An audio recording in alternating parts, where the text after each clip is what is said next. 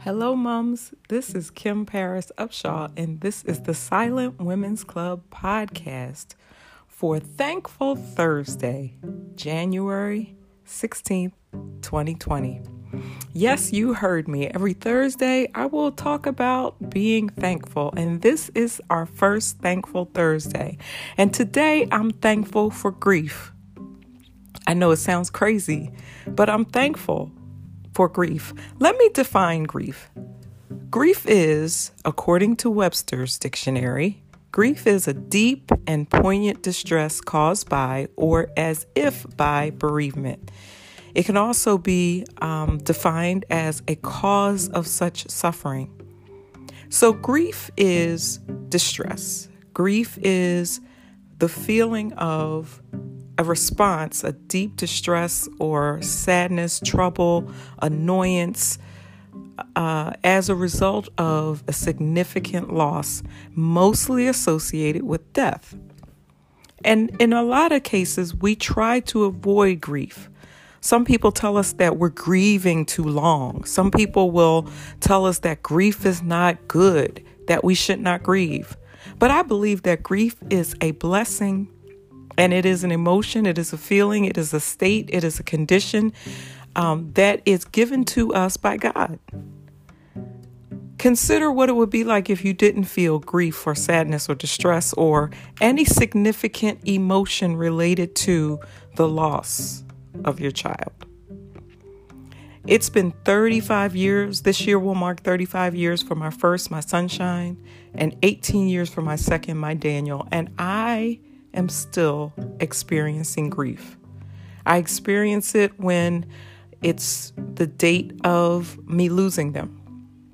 I experience it when it's the date that they should have been born. I experience it every year when I see other people graduating, growing up, and doing things that my children will never do. I experience it sometimes just from a conversation or a song or just from uh, something that I see on television.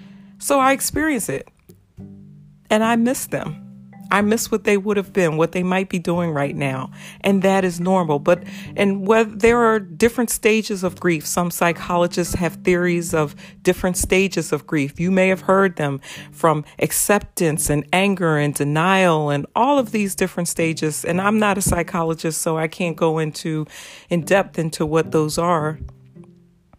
But I know there's one thing that we all experience, whether you believe that or any other theory, and that is that there is some reaction to the loss, and that reaction may last for a while. At times, we should be concerned if we're depressed for long periods of time. Maybe that's concerning.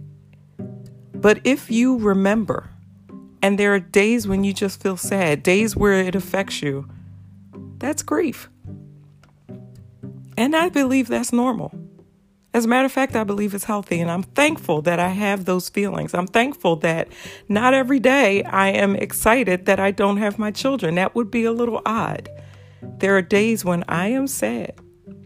There are days when, yeah, I can look back and say, wow, you know what? I'm grateful for those little feelings I had in my stomach and the the the time that I was able to hold my Daniel. I'm grateful for those. But I'm also grateful that I have the feelings of recognizing that my life is different because I do not have my sunshine or my Daniel. And I'm also grateful and thankful for the emotion of grief because I really believe that if I never felt grief, I would not know the the highs of happiness and joy that I also feel.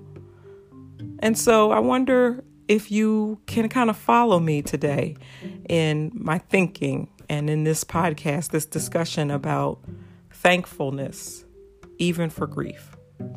Thankful that I experience it, that I feel it, and that I am at a point in my in the stages of grief where I'm living with the loss.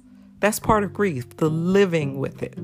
Living every day, knowing when I go to the doctor, I went to a new doctor today and they asked me if I'd had any pregnancy. So I had to live through that again.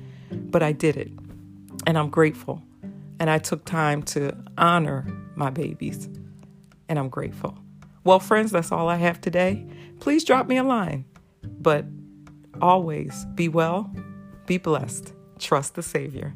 Have a good one. And I will talk to you again very, very soon. Bye bye.